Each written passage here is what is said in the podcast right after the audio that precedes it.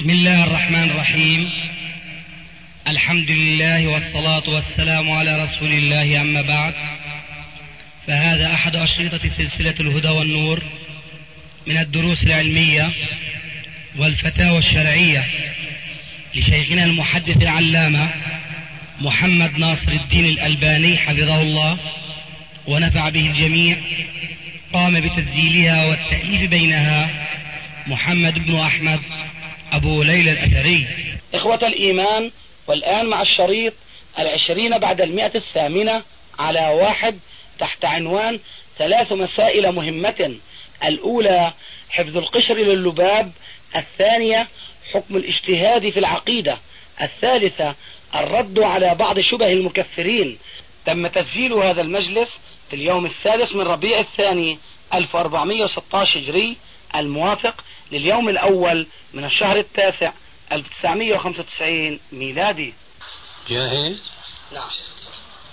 إن الحمد لله نحمده ونستعينه ونستغفره، ونعوذ بالله من شرور أنفسنا ومن سيئات أعمالنا، من يهده الله فلا مضل له ومن يضلل فلا هادي له، وأشهد أن لا إله إلا الله وحده لا شريك له، وأشهد أن محمدا عبده ورسوله. أما بعد، فإننا في زمان قليل علماؤه كثير خطباؤه، ومن هؤلاء بعض الذين ينتمون إلى بعض الأحزاب الإسلامية ويدعون أنهم من الدعاة إلى الإسلام، وفي سبيل دعوتهم هذه قد يستجيزون استعمال عبارات لا تليق استعمالها وإطلاقها على الشرع وأحكامه.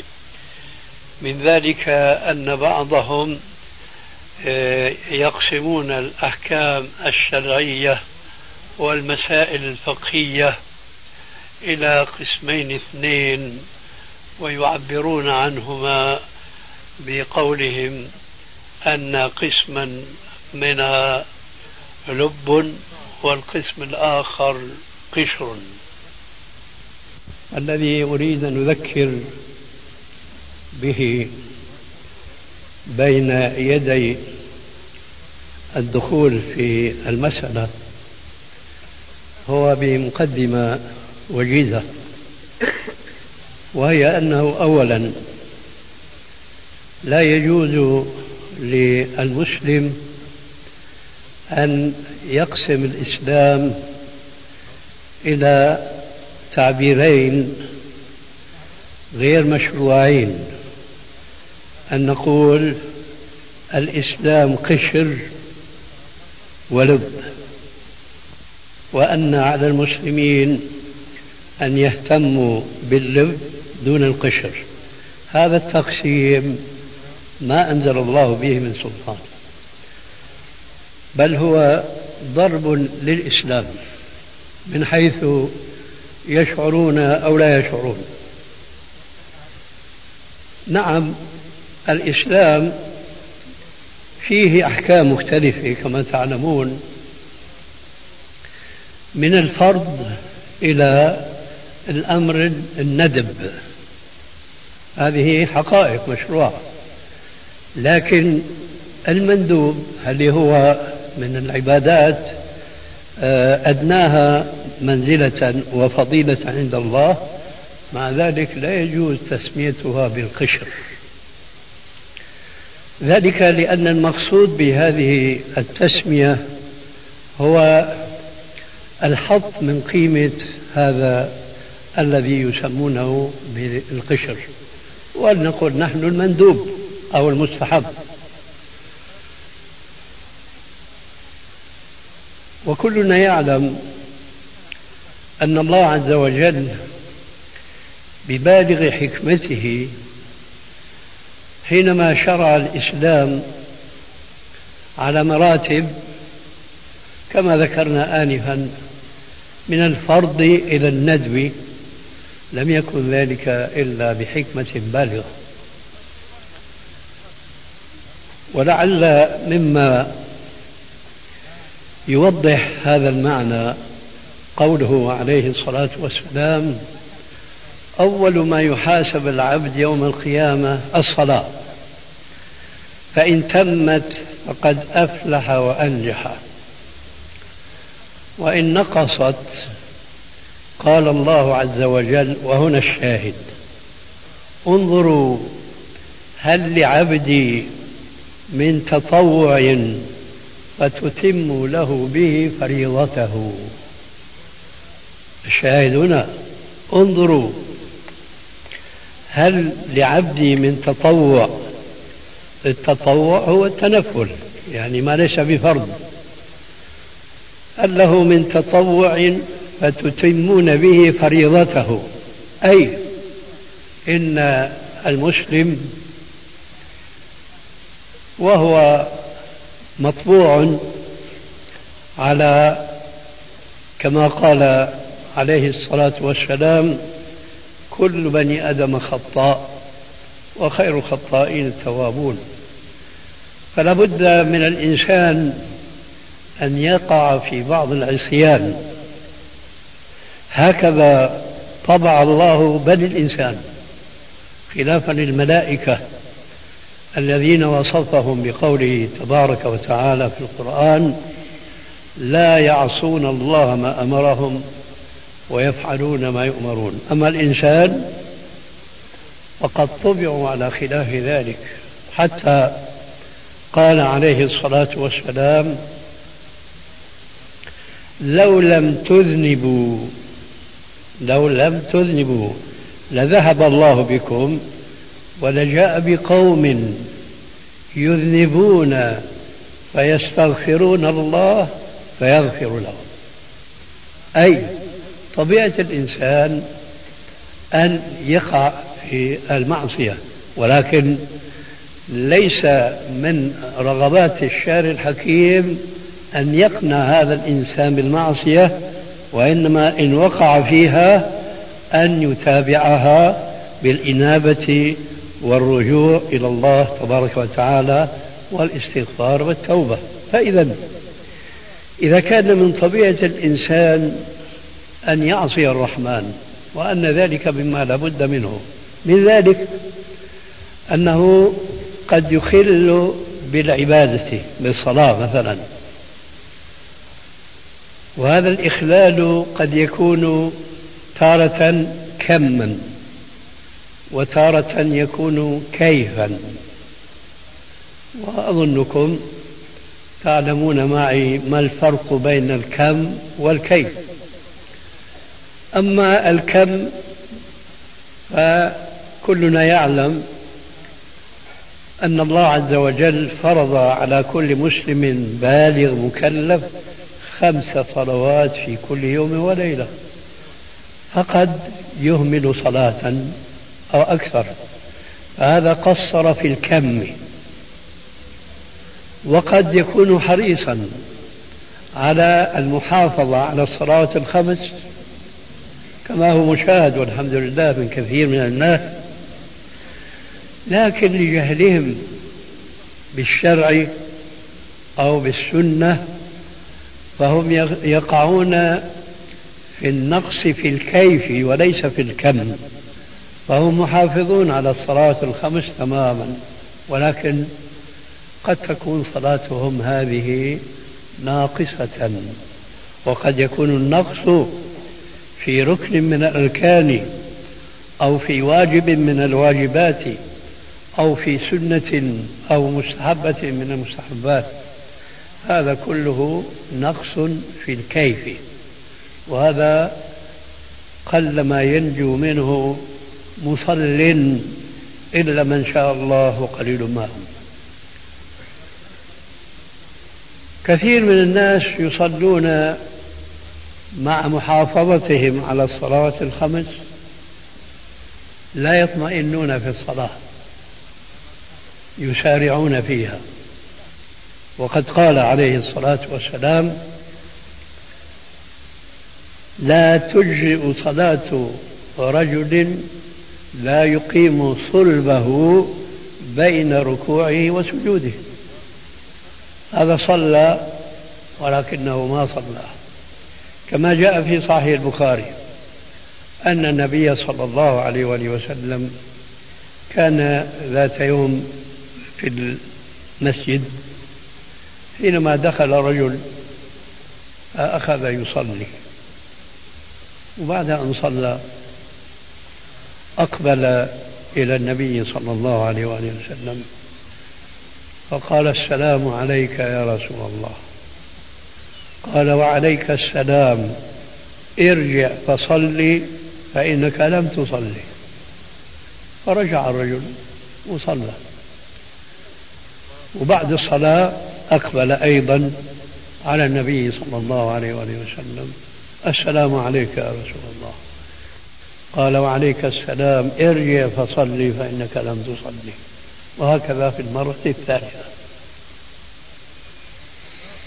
في هذه المرة كما يقال أسقط في يد الرجل وعرف أنه لا يحسن يصلي، فاعترف بذلك وقال: والله يا رسول الله لا أحسن غيرها فعلمني.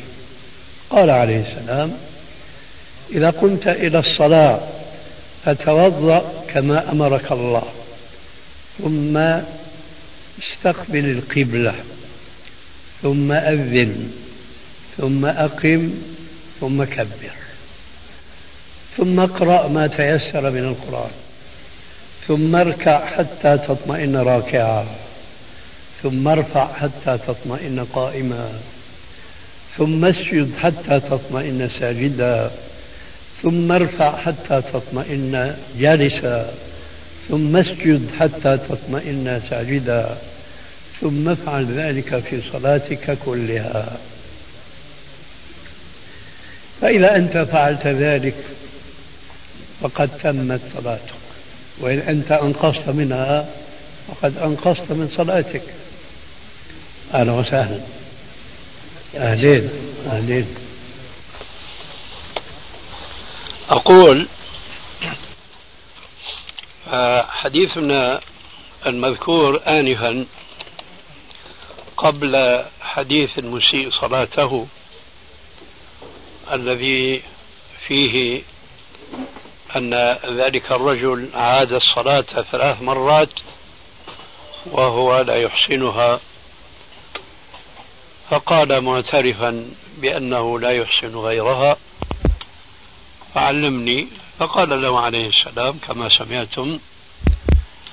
الشاهد الحديث الذي قبله وهو قول عليه السلام: أول ما يحاسب العبد يوم القيامة الصلاة، فإن تمت فقد أفلح وأنجح، وإن نقصت قال الله عز وجل لملائكته: انظروا هل لعبدي من تطوع فتتم له به فريضته. الشاهد من هذا الحديث أن الأحكام الشرعية فيها ما لابد منه، وفيها ما يخير الإنسان فيه، لكن هذا القسم الثاني يعتبر رديفا احتياطيا للقسم الأول.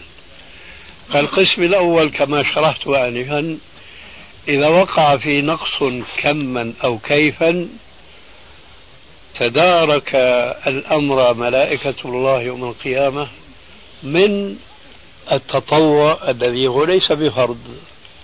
إذن لا يصح أن نقسم الإسلام إلى لب وقشر، وبخاصة إذا قصدنا بهذا التعبير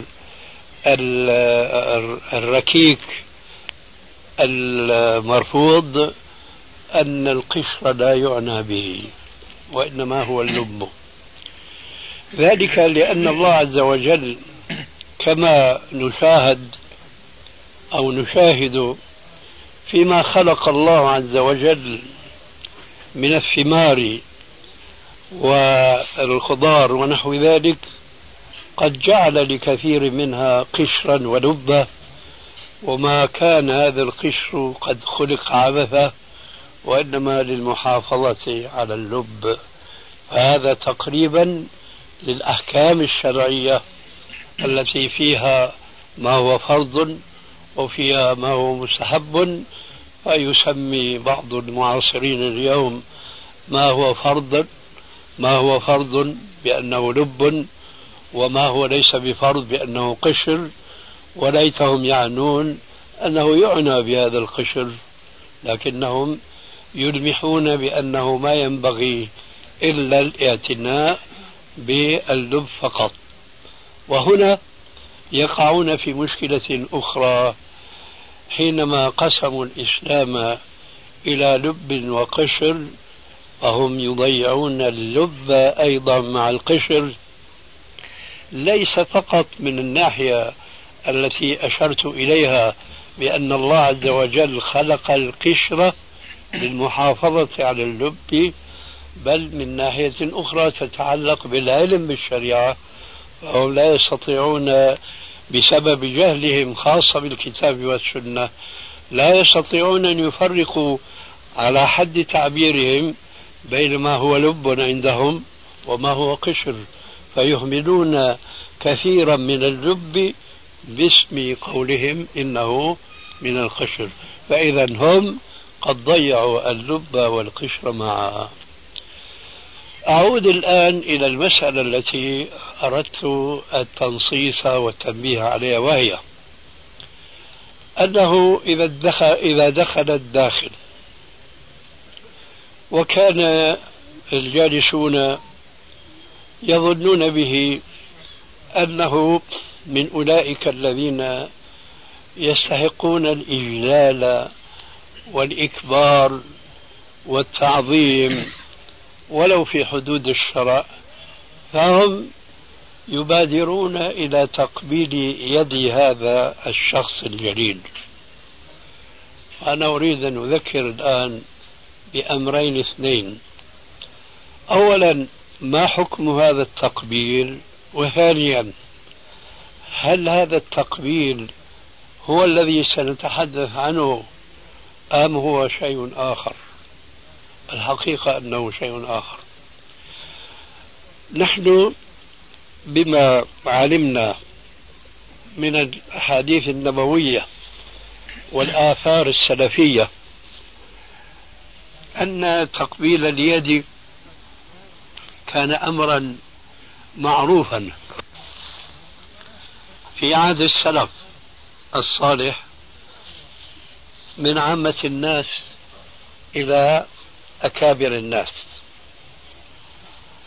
ولذلك فما نستطيع أن ننكر جواز تقبيل يد العالم الفاضل، ولكن هنا لابد من التذكير بأمرين اثنين: أحدهما أنه لا ينبغي أن نجعل هذا التقبيل ليد العالم الفاضل سنة مستمرة مضطردة، لأن هذا خلاف السنة. السنة كما قال أحد الصحابة ولعله أبو ذر رضي الله تعالى عنه قال: ما لقينا رسول الله صلى الله عليه وسلم إلا وصافحنا. فالمصافحة هي سنة تلاقي المسلم مع أخيه المسلم بعد السلام، وقد جاء في ذلك أحاديث كثيرة تحض على المصافحة، كمثل قوله عليه الصلاة والسلام: ما من مسلمين يلتقيان فيتصافحان إلا تحاتت عنهما ذنوبهما كما يتحات الورق عن الشجر في الخريف. فالمصافحة هي السنة الرتيبة، أما تقبيل اليد فأنا بسميها من باب تفشيش الخلق، يعني رجل يحب هذا الرجل العالم فقد سمح له الشارع بتقبيل يده، أما أن يجعلها ديدنه كلما لقيه قبل يده هذا لم يكن من عمل السلف إطلاقا. لكن أكثر من هذا، وهنا بيت القصيد كما يقال، وبذلك تنتهي هذه الكلمة، أنه لا ينبغي بعد التقبيل أن نضعها على الجبهة، وهذا الذي نشاهده دائما مع الأسف الشديد، يعني يقبل هكذا ثم يضعه على الجبهة، هذا يشبه السجود. وإذا كان النبي صلى الله عليه وسلم قال لمعاذ بن جبل حينما قدم من الشام وقد سافر من المدينة إلى الشام، ثم رأى هناك النصارى كيف يعظمون قسيسيهم ورهبانهم، فلما وقع بصره على النبي صلى الله عليه وسلم هم أن يسجد له، فقال له عليه السلام: ما هي يا معاذ؟ قال: يا رسول الله، إني أتيت الشام فرأيت النصارى يسجدون لقسيسيهم ورهبانهم، فوجدتك أنت أحق بالسجود منهم. فقال عليه الصلاة والسلام: لو كنت آمرا أحدا أن يسجد لأحد لأمرت الزوجة أن تسجد لزوجها لعظم حقه عليها. في حديث آخر: لكن لا يصلح السجود إلا لله. لهذا فما ينبغي، ونذكر إخواننا الطيبين بأمرين اثنين، أحدهما أهم من الآخر. الأهم ألا تفعلوا هكذا. الأمر الثاني ألا تتخذوا تقبيل يد العالم عادة وسنة، وإنما على سبيل النذرة، وهذا ما أردت التذكير به، وذكرى تنفع المؤمنين. بسم الله الرحمن الرحيم. إخواننا الذين قدموا من بلاد الغرب عندهم مجموعة كبيرة من الأسئلة، وكل واحد من هذه الأسئلة يحتاج إلى وقت طويل، ولكن نختار منها بعضها، ولعل الله عز وجل يفسح في الأجل فنلقاهم، ويكون لنا أيضا أو لكم أجوبة على هذه الأسئلة التي كتبوها، ونختار منها على سبيل لا على سبيل الترتيب، وإنما نختار منها اختيارا عشوائيا. السؤال الأول: إذا شد إمامنا الأئمة في أمر من أمور الدين، في أمر في أمر من أمور العقيدة كنفي بعض الصفات، فهل يكون ضالا أم مجتهدا وله أجر؟ هذا سؤال. يعني بالإمام العالم؟ أي نعم. أي نعم. الجواب عن هذا السؤال يتعلق بمثل قوله عليه الصلاة والسلام: إذا حكم الحاكم فاجتهد فأصاب فله أجران، وإن أخطأ فله أجر واحد. ذلك أن هذا الحديث وإن اشتهر عند العلماء استعماله في الأحكام الشرعية والمسائل التي يسمونها بالمسائل الفرعية، دون استعمال هذا الحديث في المسائل الأصولية أو الاعتقادية، وإن كان هذا اشتهر عند الأصوليين، فإنه مما لا شك ولا ريب فيه أن الحديث يشمل الاجتهاد في كل من الأمرين المذكورين، أي سواء كان فرعا أو أصلا، سواء كان عقيدة أو حكما فقهيا. المهم أن العالم المسلم لا يلقي هكذا الكلام على عواهنه، وإنما يجتهد في معرفة حكم ربه في كل ما كلف الله عز وجل به عباده، سواء كان فرعا أو أصلا، سواء كان فقها أو عقيدة. ومعلوم أن الله عز وجل يقول في صريح القرآن الكريم: وما كنا معذبين حتى نبعث رسولا.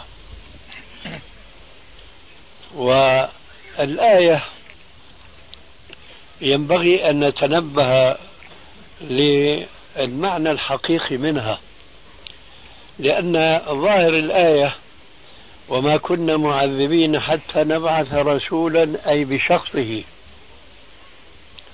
وهذا بلا شك هو الخطوة الأولى من بعثة الرسول، ولكن ليس المقصود هو شخص الرسول بذاته، وإنما المقصود دعوة الرسول عليه السلام أكثر من الشخص. ونحن نقرب لكم القضية بمثلين سمحين سهلين جدا. بعث الرسول أو بعث رسول ما إلى قوم ما، وفي هؤلاء القوم شخص أصم، فهو لم يسمع دعوة الرسول. هذا بعث إليه الرسول إلى قومه، لكنه ما سمع دعوة هذا الرسول، فهو لم تقم حجة الله عليه. وأقيس على ذلك الشيخ الثاني بمعنى الخرفان ونحو ذلك، الأطفال الصغار، فهؤلاء بالرغم أنهم كانوا في الوقت الذي بعث الرسول إلى قومهم فهم لم تبلغهم الدعوة. هذا هو المثال الأول. واعكسوا الآن، دعوة هذا الرسول جاء إلى الجيل الثاني وهم لم يروا الرسول ولا سمعوا دعوته منه مباشرة، ولكن الدعوة بلغتهم، فهل تشملهم الآية الكريمة؟ الجواب نعم. وما كنا معذبين حتى نبعث رسولا. فإذا إما أن تكون الحجة تقوم بواسطة الرسول مباشرة أو بواسطة, بواسطة غيره ممن يبلغ رسالته كما بلغها هو قومه. إذن الحجة تقوم ببلوغ الدعوة إلى المكلف. الدعوة كما ذكرنا آنفا قد تكون متعلقة بالعقيدة، وقد تكون متعلقة بحكم شرعي. فإذا افترضنا إنسانا بلغته دعوة نبي على الوجه الصحيح في حكم شرعي فقهي، ومع ذلك هو أنكر هذا الحكم، فإنكاره، وأؤكد ما قلت آنفا، بلغه الحكم كما لو كان سمع الحكم من النبي أو الرسول مباشرة، ومع ذلك فهو أنكر، هذا يكفر. على العكس من ذلك إنسان آخر لم تبلغه دعوة الرسول فيما يتعلق بعقيدة ما، ولنضرب على ذلك مثلا، فنقول مثل عقيدة عذاب القبر أو سؤال منكر ونكير ونحو ذلك من الغيبيات التي تدخل في عموم قوله تعالى: ألف لام ميم ذلك الكتاب لا ريب فيه هدى للمتقين الذين يؤمنون بالغيب. هذا المثال الثاني، الرجل الثاني لم تبلغه دعوة الرسول فيما يتعلق بمثالنا هذا عذاب القبر. هذا ليس مكلفا، ليس مسؤولا فيما إذا لم يؤمن بعذاب القبر، لأن الحجة لم تبلغه ولم تقم عليه. إذا عرفنا هذه الحقيقة حينئذ نعود إلى أصل السؤال: أي إمام من أئمة المسلمين سواء كان خطأه متعلقا بعقيدة أو كان خطأه متعلقا بحكم فقهي فهو غير مؤاخذ إذا لم تبلغه الحجة، والعكس بالعكس تماما، كل من بلغته الحجة سواء في العقيدة أو في الفقه وأنكرها فهو الذي قامت عليه حجة الله، فذاك ناج وهذا هالك. فلا فرق إذن بين من يقع في خطأ إنكار صفة من الصفات مثلا إذا الإلهية، إذا كان إنكار هذا ليس عنادا وليس جحودا وإنما كان باجتهاد منه، ولو أن هذا الاجتهاد كان منه خطأ. هنا يرد الحديث الذي ابتدأنا الجواب به عن هذا السؤال: إذا حكم الحاكم فأصاب فله أجران وإن أخطأ فله أجر واحد.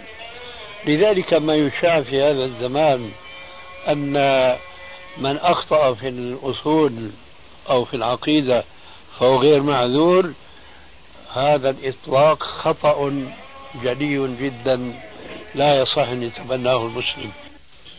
بسم الله الرحمن الرحيم. عودا إلى السؤال الأول قبل أن ننتقل إلى السؤال الثاني، حيث أن أحد الإخوان يريد أن يستفسر عن جزئية من السؤال أو الجواب، لا أدري. تفضل. شيخنا بارك الله فيك، بالنسبة لقضية الاجتهاد في العقيدة، هنالك قاعدة عند أهل السنة أن الأمور السمعية لا يجتهد فيها. قد سألت الشيخ مشهور جزاه الله خير وقال لي هذه القاعدة. سألت إيش؟ الشيخ مشهور آه.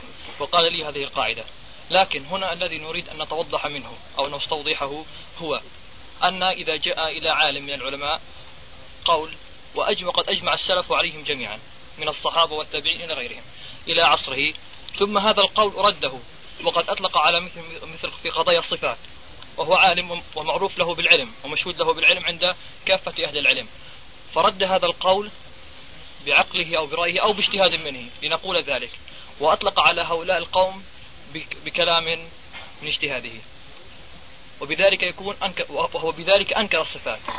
فلنقول هل هو فعلا هنا اجتهد مع أن الصحابة هنا كلهم مجمعون على ذلك؟ يا أخي بارك الله فيك، نحن ما نستطيع أن ندخل إلى قلوب الناس. حينما قلنا ما قلنا آنفا إنما نعني بذلك هل هذا الإنسان مؤاخذ عند الله عز وجل أو غير مؤاخذ، هل هو مؤاخذ عند الله بمعنى أقيمت الحجة عليه فهو مؤاخذ أو غير مؤاخذ. البشر لا يستطيع أن يتعمق ويصل إلى ما في القلب، ما يعلم ما في القلوب إلا علام الغيوب كما هو معلوم.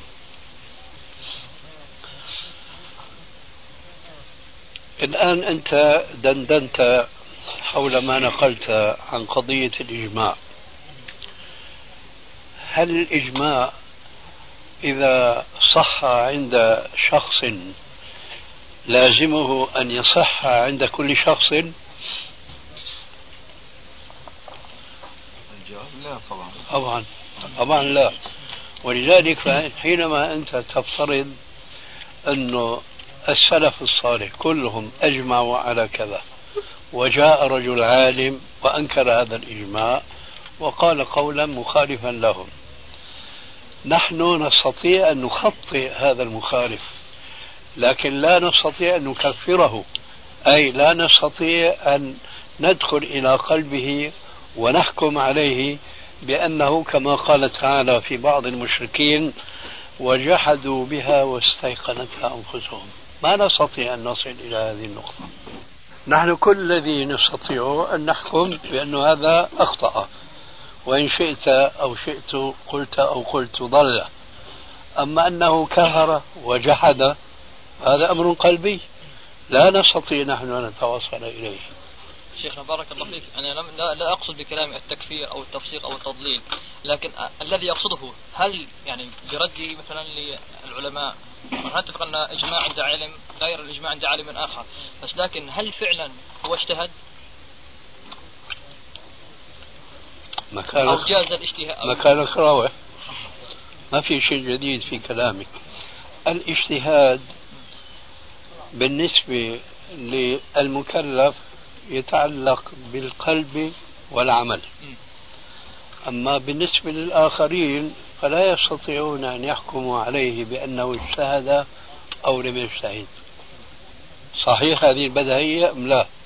يعني أنت ما تستطيع أن تحكم علي أنني اجتهدت أو لم أجتهد، أنني تابعت البحث متابعة بحيث يصدق علي قوله عليه السلام إذا حكم الحاكم فاجتهد.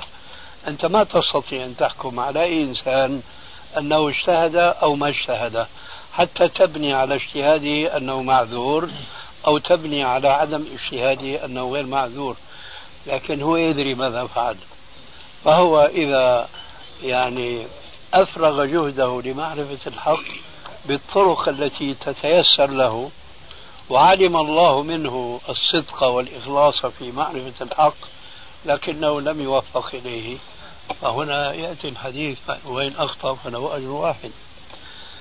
ما ماني شايف في يعني فرق في التكرار لما سمعت منك آنفا من الكلام.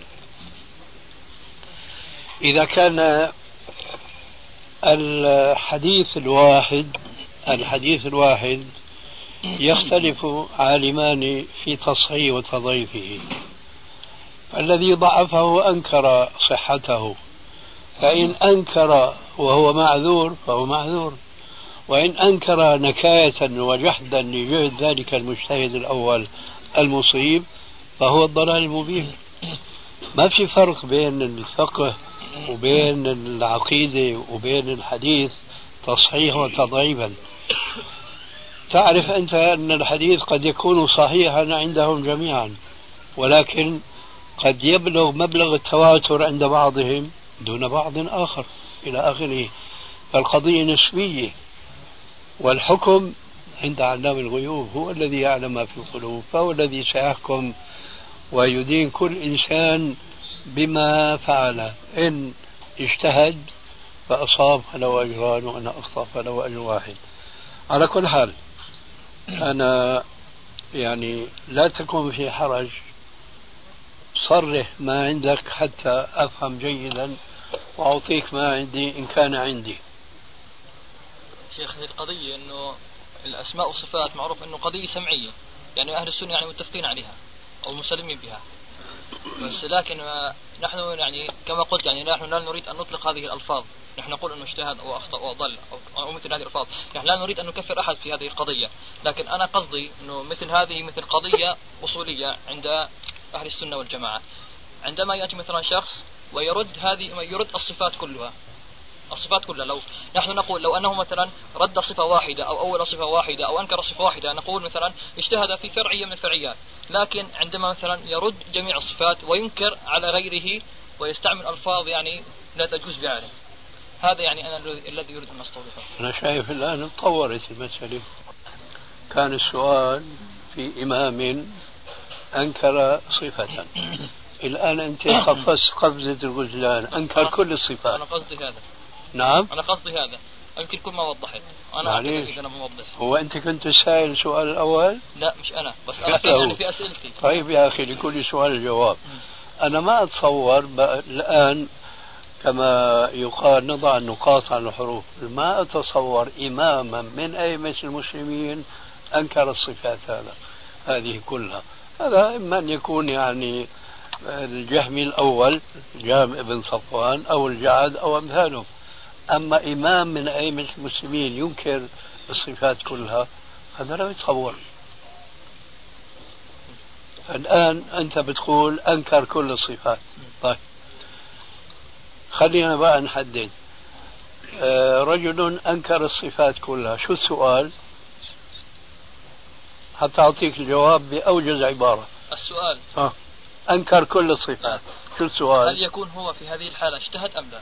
لا، ما بيكون اجتهد طبعا، لكن يعود البحث السابق. ما أنكر كل الصفات، آمن بالبعض وأنكر البعض. ممكن أن يكون مجتهدا في الحالة؟ ممكن. طيب إذا عشان كان قصدي، معلش أعتذر، أنه كان قصدي عن المسألة، يعني مسألة الصفات كلها. خير إن شاء الله. الآن ننتقل إلى السؤال الثاني لو سمحت، وإياكم شيخنا. برضو السؤال هذا يبدو أنه يمكن إدخاله في السؤال الأول. والسؤال يقول: هل يجوز تكفير الفرق الضالة كالخوارج والمعتزلة والرافضة وغيرهم بعد إقامة الحجة عليهم؟ إذا كان السؤال مقيدا بما جاء في آخره بعد إقامة الحجة عليهم، الجواب نعم، ولكن لابد هنا من القول: هل كل من ادعى بأنه أقام الحجة على المنكر أو المخالف هو أهل لإقامة الحجة على ذلك المخالف؟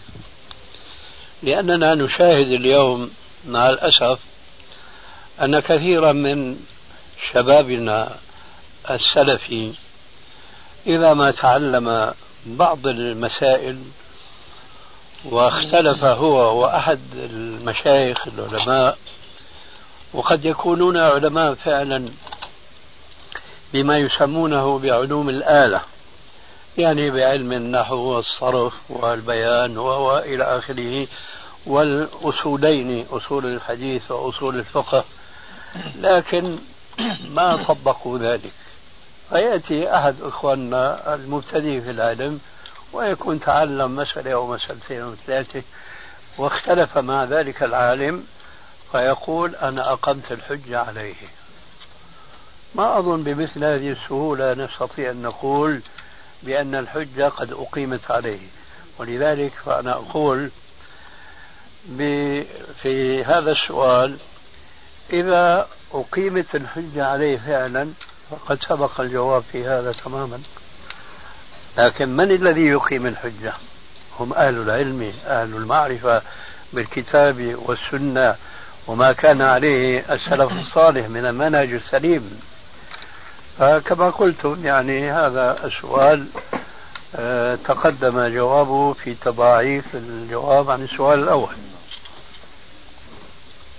شيخنا، تعقيبا على كلمتكم حيث قلتم: من الذي يملك إقامة الحجة على من يجب إقامة الحجة عليه ليؤوب إلى الحق؟ دائما نذكر لكم كلمة لطيفة كنتم تقولونها وأطلقتموها منذ عقود: العلماء قسمان، عالم عامل وعامل عامل. وقد جرى قياسا على ذلك حيث أصبحت كلمة العالم الآن استبدلت بكلمة أخرى وجرى ذكرها على ألسنة الكثيرين، حيث صاروا يقولون شيخ و... وكثر الشيوخ في آخر الزمان. نعم. فأقول فأقول أيضا قياسا على تلك الكلمة ونسجا على منوالها: هناك الشيوخ قسمان، الشيخ الشيخ عالم والشيخ عامل وعامل شيخ. الحقيقة اليوم اتصلوا آلي اتصلوا ببيت سألوا فلان باسمه عنكم؟ لا آه. أهلي اتصلوا آه بدار آه. وسألوا عن صاحب الدار لكن باسمه مم. ما عرفوا. بعدين الحقيقة اليوم اتصلوا اهلي اتصلوا بي بيتسالوا فلان باسمه عنكم؟ لا آه. اهلي اتصلوا آه. بدار آه. وسالوا عن صاحب الدار لكن باسمه ما عرفوا. بعدين قال اللي البيت اللي اجاب تعنين انت الكلام الاهلي الشيخ فلان حينئذ فهموا. اي نعم. الحقيقه بالمناسبه انا اريد ان اذكر اخواننا اي والله ان لا يستعملوا هذه الكلمه، يعني ان ينبهوا اهاليهم انه ما ينادوا رب البيت مثلا اللي هو طالب علم مثلا الشيخ فلان، وانما بدل الاسم الكنيه كنيه ابو فلان ابو احمد ابو محمد ابو عبد الرحمن ابو عبد الله ابو زيد ابو الى اخره. اما الشيخ فلان في الحقيقه بالتعبير السوري هذه الكلمه اتبهدلت يعني نزلت قيمتها سبحان الله ككلمه العالم. هنا شيخنا ايضا ما دام كنا ذكرنا هذه المساله، لقيني بالامس قريب بعض الاخوه كنت داخل السوق فجاءوا مسرعين الي وقالوا انجدنا انجدك الله. قلت الله اسال الله ان يعيننا على النجده، ما ما وراءكم؟ قال نحن من تلامذه فلان وهناك إخوة لنا من تلامذة فلان، وقبل أن ينقسم التلامذة إلى شيخين كنا يحب بعضنا بعضا الله والآن صار يكره بعضنا بعضا أعوذ بالله. نعم. وحدثت يعني منافرة قلبية حتى إن الواحد منا صار لا يحب أن يلقى أخاه، والسبب في ذلك هما الشيخان فلان وفلان، ولذلك نرجو أنك تتدارك الأمر بينهما لعل الله يصلح بينهما على يديه. اللهم اشهد. الأمر يزداد نسأل الله العافية بسبب الهوى، نسأل الله العافية. هذا الداء العضال في هذا الزمان. شيخنا أيضا وردت بعض الآثار عند بعض الأئمة وعن بعض الصحابة كخالد بن وليد وبعض الأئمة كالإمام أحمد بكفر شاتم الله أو الرسول واعتبروه كفر ردة، فهل هذا على إطلاقه؟ نرجو الإفادة. ما نرى ذلك على الإطلاق، وقد يكون السب والشتم ناتجا عن الجهل وعن سوء التربية، وقد يكون عن غفلة، وأخيرا قد يكون عن قصد ومعرفة.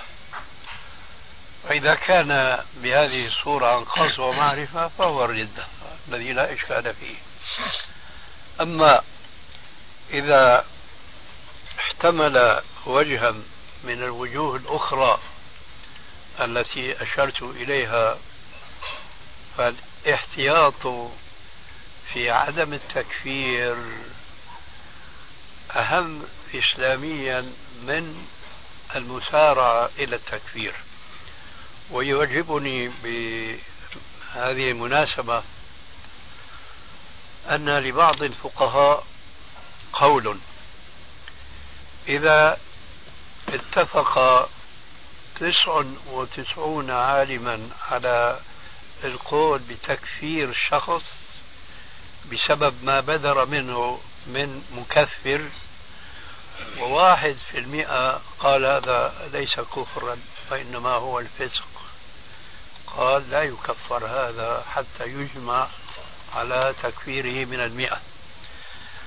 هذا هو الحيط والحذر الذي يستفاد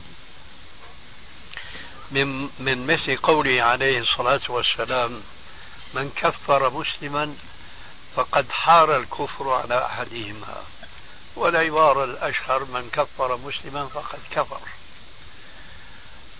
فلذلك ينبغي التحفظ والاحتياط من إطلاق الكفر على مسلم يشهد أن لا إله إلا الله وأن محمد رسول الله. وبهذه المناسبة أذكر بالحديث الصحيح المعروف بأن رجلا من أصحاب الرسول عليه السلام لقي مشركا وبدأ بالمبارزة والمقاتلة، فلما صار المشرك تحت ضربة سيف المسلم قال أشهد أن لا إله إلا الله، فما بالاه بل قتله. فلما بلغ خبره النبي صلى الله عليه وسلم غضب غضبا شديدا وأنكر على الرجل المسلم الصحابي الذي قتل ذلك المشرك حينما سمع منه تلك الكلمة الطيبة لا إله إلا الله. قال يا رسول الله، ما قالها إلا فرارا من القتل. قال هلا شققت عن قلبه، هنا الشاهد، هلا شققت عن قلبه. ظاهر هذا المشرك الذي كان يقاتل المسلم على دينه في تلك اللحظة التي شعر بأنه أصبح تحت ضربة سيف الصحابي قال أشهد أن لا إله إلا الله، الظاهر أنه ما قالها إلا تقية، لكن مع ذلك اعتد عليه الصلاة والسلام بهذه الكلمة الطيبة ونهى ذلك الصحابي عن فعلته التي فعلها. إذا التكفير أمر صعب جدا. ثم أنا أرى، وهذا يوصلنا بطبيعة البحث إلى لفت النظر إلى ما عليه كثير من الشباب المتحمس اليوم من أن يضيع وقته في إطلاق كلمة الكفر على كثير، إن لم يقولوا على كل حكام المسلمين، إنهم هؤلاء كلهم كفار، فشغلوا أنفسهم بإطلاق هذه الكلمة. فنحن نقول إن هؤلاء الذين يكفرون قد يكون فيهم من يصلي مثلا، وقد يكون فيهم من يصوم ومن يحج إلى آخره، فهناك ظواهر تدل على إسلامهم وهناك ظواهر أخرى قد تدل على كفرهم. فما ينبغي نحن أن نسارع إلى تغليب الكفر على الإسلام لخطورة التكفير كما ذكرنا آنفا. هذا من جهة. من جهة أخرى، ما الذي نستفيده نحن اليوم من تشهير سلاح التكفير على الحكام أو على بعض أتباع الحكام ما دام أننا لا نستطيع أن نعمل شيئا مما أباحه الرسول عليه السلام في مثل الحديث المعروف لما قالوا أفلا نقاتلهم قال لا ما صلوا، وفي الحديث الآخر ما لم تروا كفرا بواحا.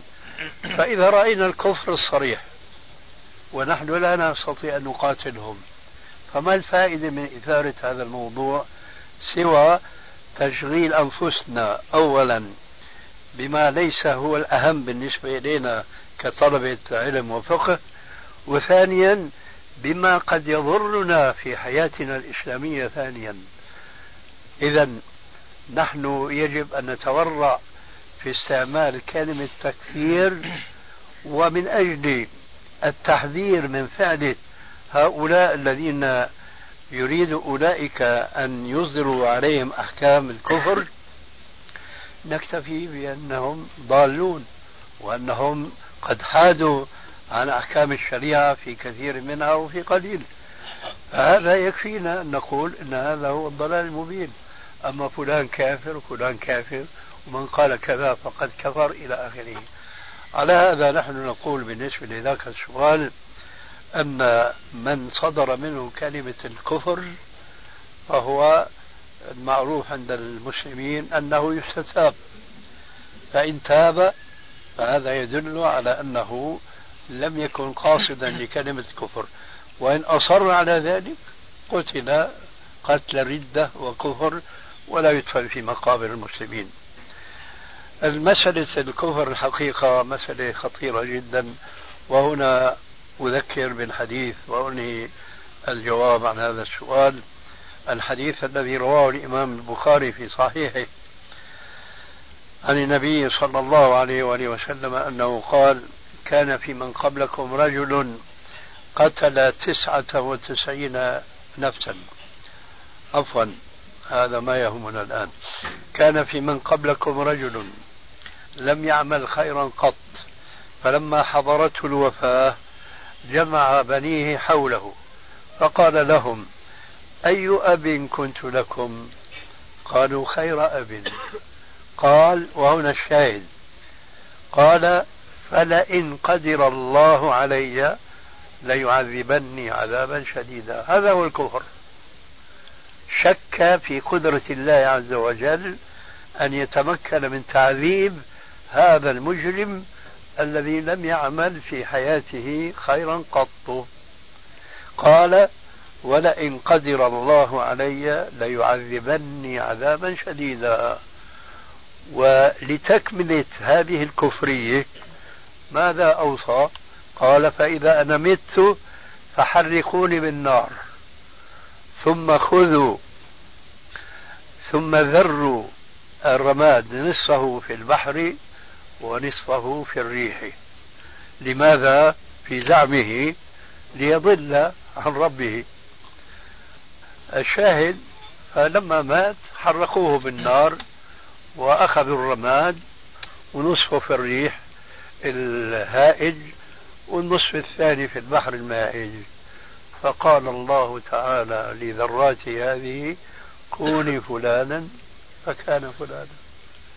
أي عبدي ما حملك على ما فعلت؟ قال: خشيتك. قال: فقد غفرت لك. هنا الآن نأتي إلى قوله تعالى: إن الله لا يغفر أن يشرك به ويغفر ما دون ذلك لمن يشاء. هذا أشرك، وقد يقول بعضكم: لا هذا ما أشرك هذا كفر. فأقول بمثل هذه المناسبة أن الشرك والكفر في لغة الشرع لفظان مترادفان، فكل من كفر فقد أشرك، ومن أشرك فقد كفر. وهذا له بحث آخر ولا نخوض فيه الآن. الشاهد أن هذا الرجل حينما آه ظهر منه أقول حينما ظهر منه أنه ينكر قدرة الله على جمعه وعلى بعثه ثم على تعذيبه بناء على أنه لم يعمل خيرا قط، لما ظهر منه هذا هذا كفر. إذن ما جوابنا عن قوله تعالى: ويغفر ما دون ذلك لمن يشاء؟ هذا كفره ومع ذلك قد غفر. الجواب: إنه كفر لم يكن مقصودا بالقلب، لم يكن معقودا في القلب، وإنما من خوفه من ربه تبارك وتعالى على ما جنت يداه من المعاصي والآثام أوصى بمثل هذه الوصية الجائرة التي ربما لم تقع مثلها في تاريخ هذه الدنيا كلها. ما أوصى بتلك الوصية إنها كفر وإنها ضلال، لكننا نقول ليس كل من وقع في الكفر وقع الكفر عليه. هذه حقيقة يجب أن نستحضرها حتى ما نكون من الخوارج الذين يبالغون في تكفير المسلمين بسبب ارتكابهم لبعض الذنوب والمعاصي، وإن كان بحثنا ليس في الذنب والمعصية وإنما هو في الكفر، لكننا نفرق بين الكفر المقصود قلبا وبين الكفر الذي لم يقصد قلبا وإنما قالبا وفعلا. هذا ما أردت التذكير به. والله شيخنا أنتم ذكرتم هذه المسألة، وهي أنا أظن أنها قاعدة عظيمة من القواعد العلمية الأصولية التي قلتم فيها ليس كل من وقع الكفر منه وقع الكفر عليه. أي نعم. هذه قاعدة مهمة جدا، وأنا أريد أن أنبه أيضا، أضيف إلى هذه المسائل التي ذكرتموها حول هذه المسألة قولي إن الذين يكفرون الآن الحكام أو بعض الحكام أو جل الحكام على تفاوت بينهم، هم يريدون أن يصلوا إلى واحد من أمرين، إما أن يقولوا للأمة هؤلاء كفار فلا تطيعوهم، وإما أن يقولوا لهم هؤلاء كفار فلا ينبغي أن تسكتوا على كفرهم ويجب عليكم أن تعملوا على إزالتهم. وكلا الهدفين أو القصدين هما في الواقع خياليان تماما، لأن الذي يقول إنه يجب إشهار السلاح في وجه هؤلاء الحكام الكفار هو لا يملك سكينا صغيرة في بيته، والمسلمون جميعا اليوم على مثل ما هم عليه من ضعف واستخذاء. لو أنهم أصروا على مثل هذه المقولة لتأليب المسلمين على الكفار لمقاتلتهم ومنازعتهم وإنزالهم عن كراسيهم، هم يعلمون تمام العلم أنهم هم الموؤودون، وأنهم لن يستطيعوا أو ليستطيع الواحد منهم أن يحرك لسانه في فمه بكلمة لو قيل له تعالى أو ابتعد أو أقبل أو أدبر. لذلك هذه المسألة مسألة خيالية أولا، وهي خيالية لأمرين، لأنها مترتبة على مقولة متخيلة أو على جهل بمقاصد الشريعة في التكفير وعدم إثبات هؤلاء بإيمانهم على إيمانهم. وأما المسألة الثانية أو الأمر الثاني فإنه فإنهم يعلمون أنه ليس في قدرتهم ولا في وسعهم إلا أن يسكتوا. ولذلك كما أشرتم بارك الله فيكم إن من مضار هذه المقولة أو الإصرار عليها أو إشاعتها على الجهل بها أو على الجهل بمقصدها أنها تضر بنا نحن المسلمين أكثر مما تنفعنا. هذه واحدة. أما المسألة الثانية فأين المسلمون الذين يريدون التغيير؟ هل حقيقة هناك مسلمون يريدون التغيير؟ والرسول صلى الله عليه وآله وسلم عندما أشار في الأحاديث المعروفة لا ما أقاموا فيكم الصلاة أو إلا أن تروا كفرا بواحا، إنما كان يعني جماعة المسلمين الذين يستطيعون أن يقولوا لهؤلاء إذا بدا منهم ناجذ الكفر أن انزلوا فينزلوه، أما أن يقولوا لهم معاندة وإصرارا وجهلا وهوى ثم بعد ذلك عجزا وضعفا، هذا الحقيقة لا يدل إلا على أن الخيال لا يولد إلا خيالا. صحيح. والله المستعان. إجماع الذي نقله ابن كثير في البداية والنهاية أن من حكم الياسق فهو كافر بإجماع المسلمين. وأيضا يا شيخنا يعني إذا قلنا أن كما قال الشيخ محمد بن عبد الوهاب ومعنى الطاغوت أو رؤوس الطواغيت خمسة، وذكر منهم الثاني والثالث قال الحاكم الجائر المغير لأحكام الله، وذكر الثالث قال الحاكم بغير ما أنزل الله.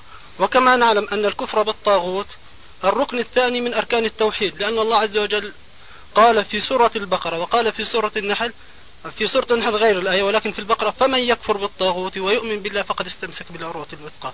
فالكفر بالطاغوت هو ركن ثاني من أركان الإيمان. وإذا قلنا أن الإجماع قد انعقد على كفر المستبدل لشرع الله عز وجل، فينبغي أن أقيم هذه العقيدة وأقيم دولة الإسلام كما سمعنا منكم في قلبي، فأنا لا ينبغي أن أعتقد بهذا في قلبي. فخاصة أن علماء المسلمين أكثر من عالم نقلوا الإجماع على كفر الحاكم المستبدل، ومنهم محمود شاكر ومنهم الدكتور عمر الأشقر، تقريبا ست علماء نقلوا الإجماع في هذه المسألة. أنت بارك الله فيك هل انتبهت سابقا أو لاحقا في هذه الجلسة أن الكفر عمل قلبي وليس عمل بدني؟ هل انتبهت لهذا أم لا؟ نحن لا نقر بهذا. نعم لا نقر بهذا. هنا تكمن المشكلة. أي ما هو الكفر إيش معنى كفر لغة وشرعا؟ الكفر قيل في اللغة هو الجحود، وأما في الشرع قسمه العلماء إلى كفر عملي وكفر أو اعتقادي أو كفر أكبر وكفر أصغر. فالكفر الأكبر قالوا هو الكفر الذي يخرج من الملة، والكفر الأصغر هو الذي لا يخرج من الملة. ما بدنا نلقي الآن محاضرات، بدنا تفاهم سين وجيم. الآن أنت بدر منك أنه في هناك كفر عملي وفي كفر اعتقادي، هل أنت تعني ما تقول؟ نعم. طيب الكفر العملي يكفر به صاحبه؟ نعم، إن كان مخرجا من الملة.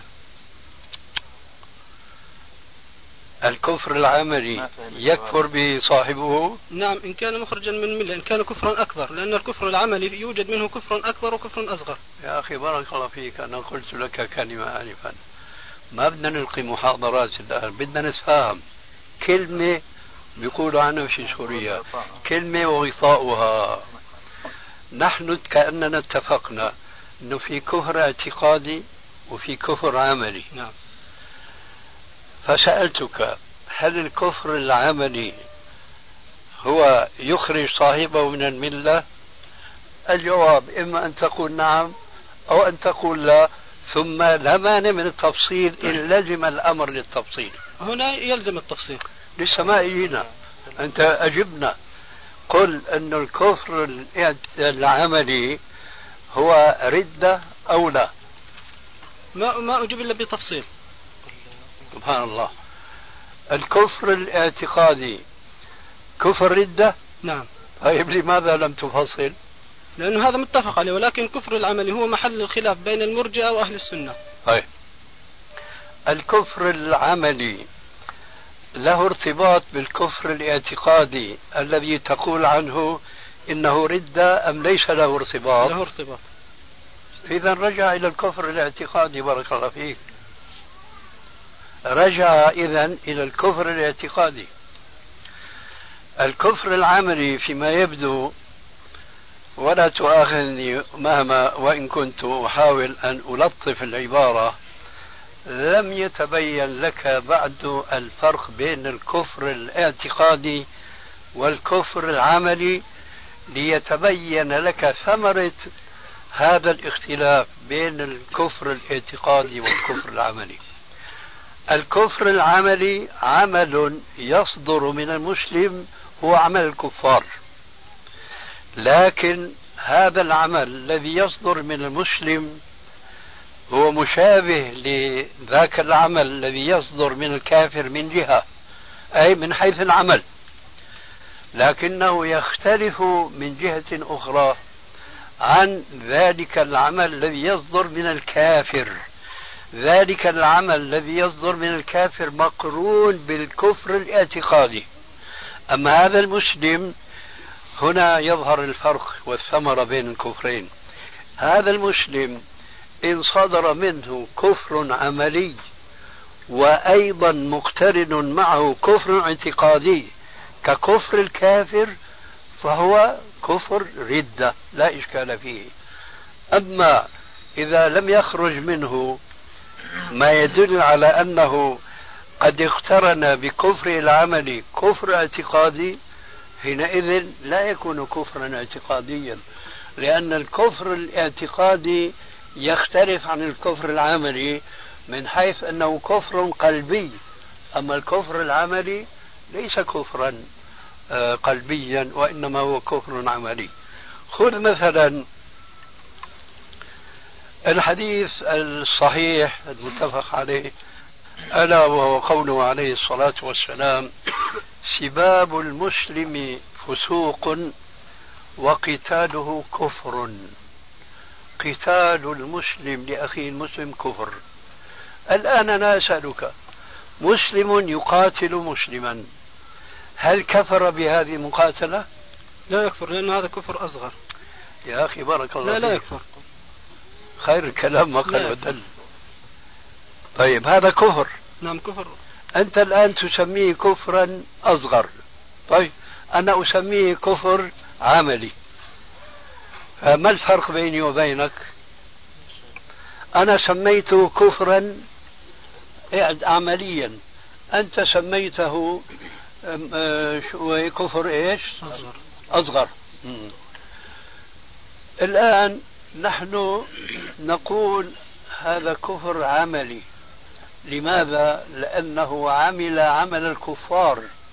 الكفار من طبيعتهم كما هو مشاهد دائما وأبدا أن بعضهم يقاتل بعضا، وقد أشار النبي صلى الله عليه وآله وسلم إلى هذه الحقيقة التي تساعدنا نحن عليك وعلى تأويلك بأن هذا الكفر كفر أصغر، يساعدنا على تفسير كفر أي كفرا عمليا قوله عليه السلام في حجة الوداع كما جاء في صحيح البخاري من حديث جرير بن عبد الله البجلي قال له رسول الله صلى الله عليه وسلم استنصت لي الناس استنصت لي الناس فخطبهم عليه الصلاة والسلام وقال لا ترجعوا بعدي كفارا يضرب بعضكم رقاب بعض. جملة يضرب بعضكم رقاب بعض هذا بلا شك عمل، وهو تفسير لقول عليه السلام من قبل كفارا لا ترجعوا بعدي كفارا كيف يضرب بعضكم رقاب بعض. إذن هذا كفر عملي. سباب المسلم فسوق وقتاله كفر، فهو لا يخرج عن الملة، ولكن إذا اقترن مع قتال المسلم لأخيه المسلم استحلال دمه قلبا وهو يعتقد أنه مسلم حينئذ يتحول كفره العملي إلى كفر اعتقادي. أنت تحتج بالإجماع الذي نقلته عن فلان وفلان من المتقدمين أو من المعاصرين، لابد أنك قرأت في تفسير الأئمة لمثل قوله تبارك وتعالى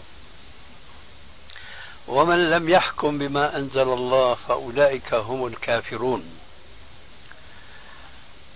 أعني أنك قرأت أن الآية نزلت في اليهود الذين كانوا يدفعون بعضهم إلى أن يسألوا الرسول لأنهم كانوا حزبين ومتخاصمين، فيدفعون أحدهم ليسأل محمدا فإن أجابهم بما يوافقهم قبلوه وإلا رفضوه. ومن أئمة المفسرين المعروفين والمشهورين ابن جرير الطبري يقول في تفسير هذه الآية فأولئك هم الكافرون لأنهم لا يؤمنون بحكم رسول الله صلى الله عليه وسلم قلبا، لأنهم هم في الأصل كفروا برسول الله صلى الله عليه وسلم إلا إذا حكم لهم ولصالحهم فحينئذ يتبنون هذا الحكم لأنه لصالحهم، لكن إذا لم يكن لذلك فهم يرفضونه قلبا وقالبا. ولذلك فهو يقرر وكذلك ابن كثير أنه لا يجوز سحب هذه الآية على المسلم الفاجر الفاسق الذي يدين ويؤمن بما أنزل الله عز وجل ولكنه قد يحكم إما في نفسه أو في غيره بخلاف ما حكم الله عز وجل في كتابه أو نبيه صلى الله عليه وسلم في سنته. لا يجوز سحب هذه الآية على أولئك المسلمين لأنهم يختلفون عن المشركين بأنهم آمنوا بما أنزل الله، لكن إيمان بما أنزل الله لم يقترن به العمل، بينما أولئك الكفار جحدوا ما أنزل الله قلبا وقالبا. لذلك فالعلماء علماء المسلمين في تفسير هذه الآية التي يحتج بها كثير من الذين يتمسكون بالتكفير إطلاقا، ومنه قولك أن الكفر العملي قد يكون كفر خروج عن الملة، ولم تلاحظ أن هذا يستحيل أن يكون الكفر العملي خروج عن الملة إلا إذا كان الكفر قد انعقل في قلب هذا الكافر عملا، فيجب التفريق بين الكفر الاعتقادي والكفر العملي. لا يوجد عندنا في الشريعة أبدا نص يصرح ويدل دلالة واضحة على أن من آمن بما أنزل الله لكنه لم يفعل بشيء مما أنزل الله هذا هو كافر. الذي مثلا يأكل الربا ما حكمه؟ أهو كافر مرتد عن دينه؟ ستقول لا، أليس كذلك؟ أنا لا أقول بقولك هكذا، أنا أقول قد وقد، أنا أقول قد وقد، أي إذا استحل الربا بقلبه أيضا كما استحله بعمله فهو كفر ردة وإلى جهنم وبئس المصير. أما إذا قال الله يتوب علينا وبدنا نعيش من الكلمات الفارغة هذه إلى آخره، مما يشعرنا بأنه هو يؤمن بأنه يعصي الله عز وجل ورسوله، ولكنه من جهة أخرى اتبع هواه. ولا فرق يا حضرة الأخ المسلم بين من يعصي الله عز وجل في أكله الربا مثلا وبين من يعصي الله في أن يحكم بغير ما أنزل الله. والآن أنهي هذه الكلمة بمثال بسيط جدا. أقول قاض شرعي يحكم، لا أقول يحكم بالشرع، بل أقول كما نقول نحن دائما يحكم بالكتاب والسنة. لكن في حكومة وفي قضية معينة تقاضى عنده اثنان فحكم للظالم بحق المظلوم، هل هذا حكم بما أنزل الله؟ أنا أجيب بس باستفسار، قبل ما أجيب استفسر من جوا سؤاله. طيب هل هذا يقولوا عنا بالشام اللي ما بيجي معك سامعه، ماشي تفضل. هل هذا القاضي جعل هذا الحكم شريعة يقضي بها في كل حال؟ في هذه الحالة في القضية فلنضرب مثال، الآن إنسان سرق وجاء عندها القاضي الذي يحكم بما أنزل الله عز وجل، ولكن في هذه القضية لهوى أو لقرابة قال ما بدي أقطع إيده بدي أقيم عليه حد ثاني، مهما أنه شروط السرقة توفرت فيه، مهما أنه في الحالات الأخرى يقطع اليد، فهذا لا نقول كفر، ننزل عليه قول ابن عباس قول ابن عب... قول ابن عباس كفر دون كفر. أما إن جعل حد السرقة السجن أو الحبس نقول هذا كفر بمجرد حكمه إيش في هذه القضية أن جعلها شرعا يتبع، لأنه جعل نفسه ندا لله. أنت بارك الله فيك ما تؤاخذني، أنت تعيد عبارات قرأتها و... وطلبك أن تقطع كلامي لتبين هذا لا يفيدك شيئا. أنا سأقول هذا الإنسان الذي حكم للظالم على المظلوم هل حكم بشرع الله؟ المفروض أن تقول لا، المفروض أن تقول لا ونتابع الموضوع لنهايته، بعد ذلك إن وجدت مناسبة لتقول ما قلت تقول ذلك. الموضوع فيما بعد نعود إلى ما كنا في صدده. هذا المسلم والقاضي الذي يحكم بما أنزل الله عادة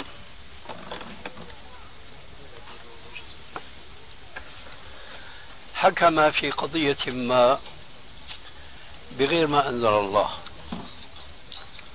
لا أظن أن مسلما عالما يحكم بمجرد أن صدر منه هذا الحكم المخالف للشرع أنه يحكم عليه بأنه كفر، ما أظن أحد يفعل هذا. فأريد أن أقول في قضية أخرى لسبب أو آخر تكرر ذلك السبب أو تجدد مش مهم، وإنما حكم أيضا بغير ما أنزل الله. كذلك أنا أقول لا أستطيع أن أقول بأنه كفر كفر اعتقاد وكفر ردة. متى إلى متى سنكرر بقى؟ خمس مرات، عشر مرات، عشرين مرة، مئة مرة إلى آخره.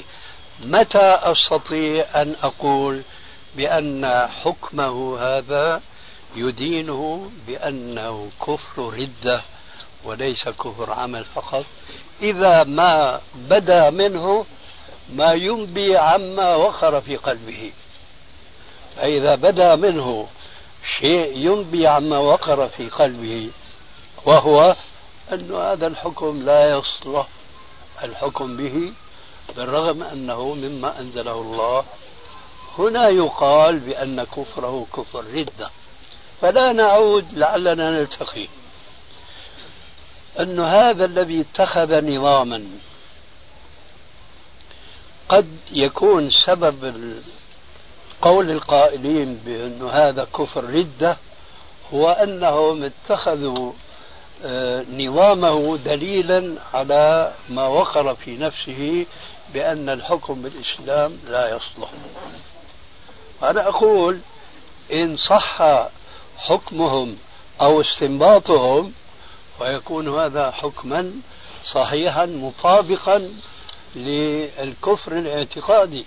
إذا الآن مناط الحكم والبحث والتفريق بين كفر وكفر هو أن ننظر إلى القلب، فإن كان القلب مؤمنا والعمل كافرا فهنا يتغلب الحكم المستقر في القلب على الحكم المستقر في العمل. أما إذا كان ما في القلب مطابق للعمل أي هو لا يقر بهذا الحكم الذي جاء بالشرع إما إعرابا وإفصاحا بلسانه أو تعبيرا كما يقال بلسان قاله بلسان حاله، يعني التعبير قد يكون بلسان القال أو بلسان الحال. إذا كان تعبيره عن كفره القلبي بلسان القال انتهى الموضوع، أما إذا كان بلسان الحال هنا لسان الحال قد يقبل الجدال. فماذا تقول الآن بمثل هذا التفصيل؟ وألخص ما سبق. الكفر العملي الذي قد يكون كفرا اعتقاديا كما قلت في أول جوابك هذا لابد أن يكون مربوطا بالكفر الاعتقادي. أما كفر عملي وهو حكمه كالكفر الاعتقادي أي مرتد عن الملة وهو مؤمن بقلبه هذا لا وجود له في الإسلام. ولا تفضل ما عندك. أول شيء جزاكم الله خير وإياك. احنا ما, ما, ما نعتقده أن هناك كفر عملي يخرج من الملة بغض النظر عن الاعتقاد، كان مؤمنا أو كان غير مؤمن ولا بذلك سلف، منهم شيخ الإسلام بن تيمية في الفتاوى. بدنا أدلة الآن، بدنا أدلة آه. من الكتاب قبل كل شيء. ولقد قالوا كلمة الكفر. اسمح لي يا أخي، رجعت إلى قولي، قلت لك آنفا الكفر الاعتقادي الذي أرجوك ما تستعجل عليه. الكفر الاعتقادي الذي مركزه القلب إما أن يدل عليه لسان القال أو لسان الحال. أنت الآن تحتج بالآية ولقد قالوا كلمة الكفر. نعم. سبحان الله، هذا لي هذا لي ما تشعر معي؟ لا ما أشعر إيه؟ لأن الله عز وجل ما ما بين أنهم استحلوا أو لم يستحلوا، الله عز وجل أطلق وهذا ما قال. يا أخي الله يهديك، أنا عم أقول عم أقول لك بلسان عربي مبين. المؤمن بما تحكم على إيمانه أليس بقوله؟ بإقراره. نعم. طيب والكافر بما تحكم عليه؟ بقوله. وأنا معك وأنا سبقتك، قلت لك الكفر الذي وقر في القلب نحن ما نصل إلى القلب لكن نتخذ طريقا للوصول إلى ما في القلب. أحد طريقين، إما القال وهذا لسان القال وإما لسان الحال. تفرق معي بين أمرين أم لا؟ نعم. طيب فالآن أنت احتججت بالآية، الآية حجة لي. بس ولكن ما فهمت من كلامك أنا أنك لا تكفره ما دام قال كلمة الكفر، بدليل أن قلت إنسان سيء التربية في بيت أهله يشتم الله عز وجل هذا لا نكفره، وهذا مخالف إجماع العلماء الذي نقله ابن تيمية. هذا بغض النظر لو كان مؤمن أو غير مؤمن بمجرد شتمه لله كفر. طيب هل يقتل؟ نعم يقتل. لا يستتاب. على خلاف بين العلماء. خلاف بين العلماء، ما هو الراجح؟ الذي رجحه من كذا في هذه المسألة أنه لا يقتل. طيب يكفر أو لا يكفر؟ يكفر ويستتاب. لا يستتاب؟ يستتاب. نحن قلنا هل يستتاب أم لا؟ قلت في قولين. نعم. طيب ما هو الراجح؟ الذي ما ما قرأناه الذي رجحه أنه لا. طيب يست... الذي أعلن الردة عن دينه يستتاب؟ يستتاب. ما الذي أعلن الردة عن دينه؟ ال... الذي يكفر يستتاب. معنا. من بدل دينه اقتلوه. اقتلوه يستتاب؟ ما نعلم أنه يستتاب. في فرق يا أخي بين إنسان يعلن الردة عن دينه وبين إنسان يتكلم بكلمة الكفر قد يكون له في ذلك عذر كما ذكرنا بالنسبة للجهال آنفا. ولعلك تذكر معي أن سبب رواية الصحابي لهذا الحديث من بدل دينه فاقتلوه أن أنا أشك الآن هي القضية تدور بين معاذ بن جبل وأبي موسى الأشعري. كان في اليمن لما أرسلهم الرسول عليه السلام، فإما نزل أبو موسى ضيفا، هنا شك فقط، إما نزل أبو موسى ضيفا على معاذ أو العكس تماما، فوجد عنده رجل مغلل في الأصوات، سأل عنه قال هذا بدل دينه، رأسا سحب السيف وقتله، وما بهمنا ما هو أبو موسى الذي فعل أو معاذ بن جبل، وكلاهما صحابي جليل، ورأسا نفذ فيه الحكم. فمن بدل دينه فاقتلوه تبديلا لا يحتمل عذرا له، هذا لا يستتاب. أما الذي يتكلم بكلمة الكفر وقد يكون له وجهة نظر خاطئة من ناحية العلم أو من ناحية الجهل أو بأي سبب من الأسباب كما ألمحت أنا آنفا إلى شيء من ذلك وكررته، وهو سوء التربية مثلا، فهؤلاء نحن نسمعهم اليوم اليوم بسبب سوء التربية، بتلاقي الواحد عم يتكلم بكلمة كفر بحالة ثورة غضبية، وإذا به فورا بيقول أستغفر الله، الله يلعن الشيطان إلى آخره. هذا ماذا تحكم؟ هذا متناقض مع نفسه. هذا إذا كان هناك حكم بالإسلام يتوبه إذا ما هو تاب، إذا سب الرسول عليه السلام كما كان في بعض الأسئلة هذا يستتاب، فإن تاب ولا قتل. أما وهو فورا استغفر الله وأناب فهذا دليل الرجل ما خرج ذلك عن قصد منه للكفر. فالشاهد نحن نكرر في كلامنا أن الكفر الاعتقادي طريقة معرفتنا نحن به إما بإقرار الكافر كما في الآية التي ذكرتها، إما أن نستدل بلسان حاله، إما أن نستدل بلسان حاله. الاستدلال بلسان الحال مجال للاختلاف والمناقشة، يا ترى هذا استنباط صحيح ولا غير صحيح، لكن حينما يكون يعلن الكفر بلسانه انتهى الموضوع. فما هو الدليل الآن إذا كنا بدنا نقول بالكفر العملي غير مقرون بالكفر الاعتقادي أنه كفر يخلد صاحبه في النار؟ ما هو الدليل من كتاب الله أو من حديث رسول الله؟ ونحن نعلم أن الحجة إنما تقوم بمعرفته بالحكم الشرعي، فإذا لم يعلم لسبب أو آخر، وهذا موضوع سبق الإشارة إليه، فما هو الدليل على أنه من وقع في شيء من الكفر من المكفرات قولا وبجهل أو غفلة كما ذكرنا في قصة الذي أوصى بتلك الوصية أو بعمله، ما هو دليل أن هذا كفر كفرا يخلد صاحبه في النار؟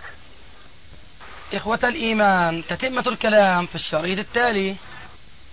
أو بعمله، ما هو دليل أن هذا كفر كفرا يخلد صاحبه في النار؟ ما في عندنا دليل، أما نقول قال فلان وقال فلان فهذه الأقوال متناقضة. والله عز وجل يقول فإن تنازعتم في شيء فردوه إلى الله والرسول إن كنتم تؤمنون بالله واليوم الآخر إلى آخر الآية.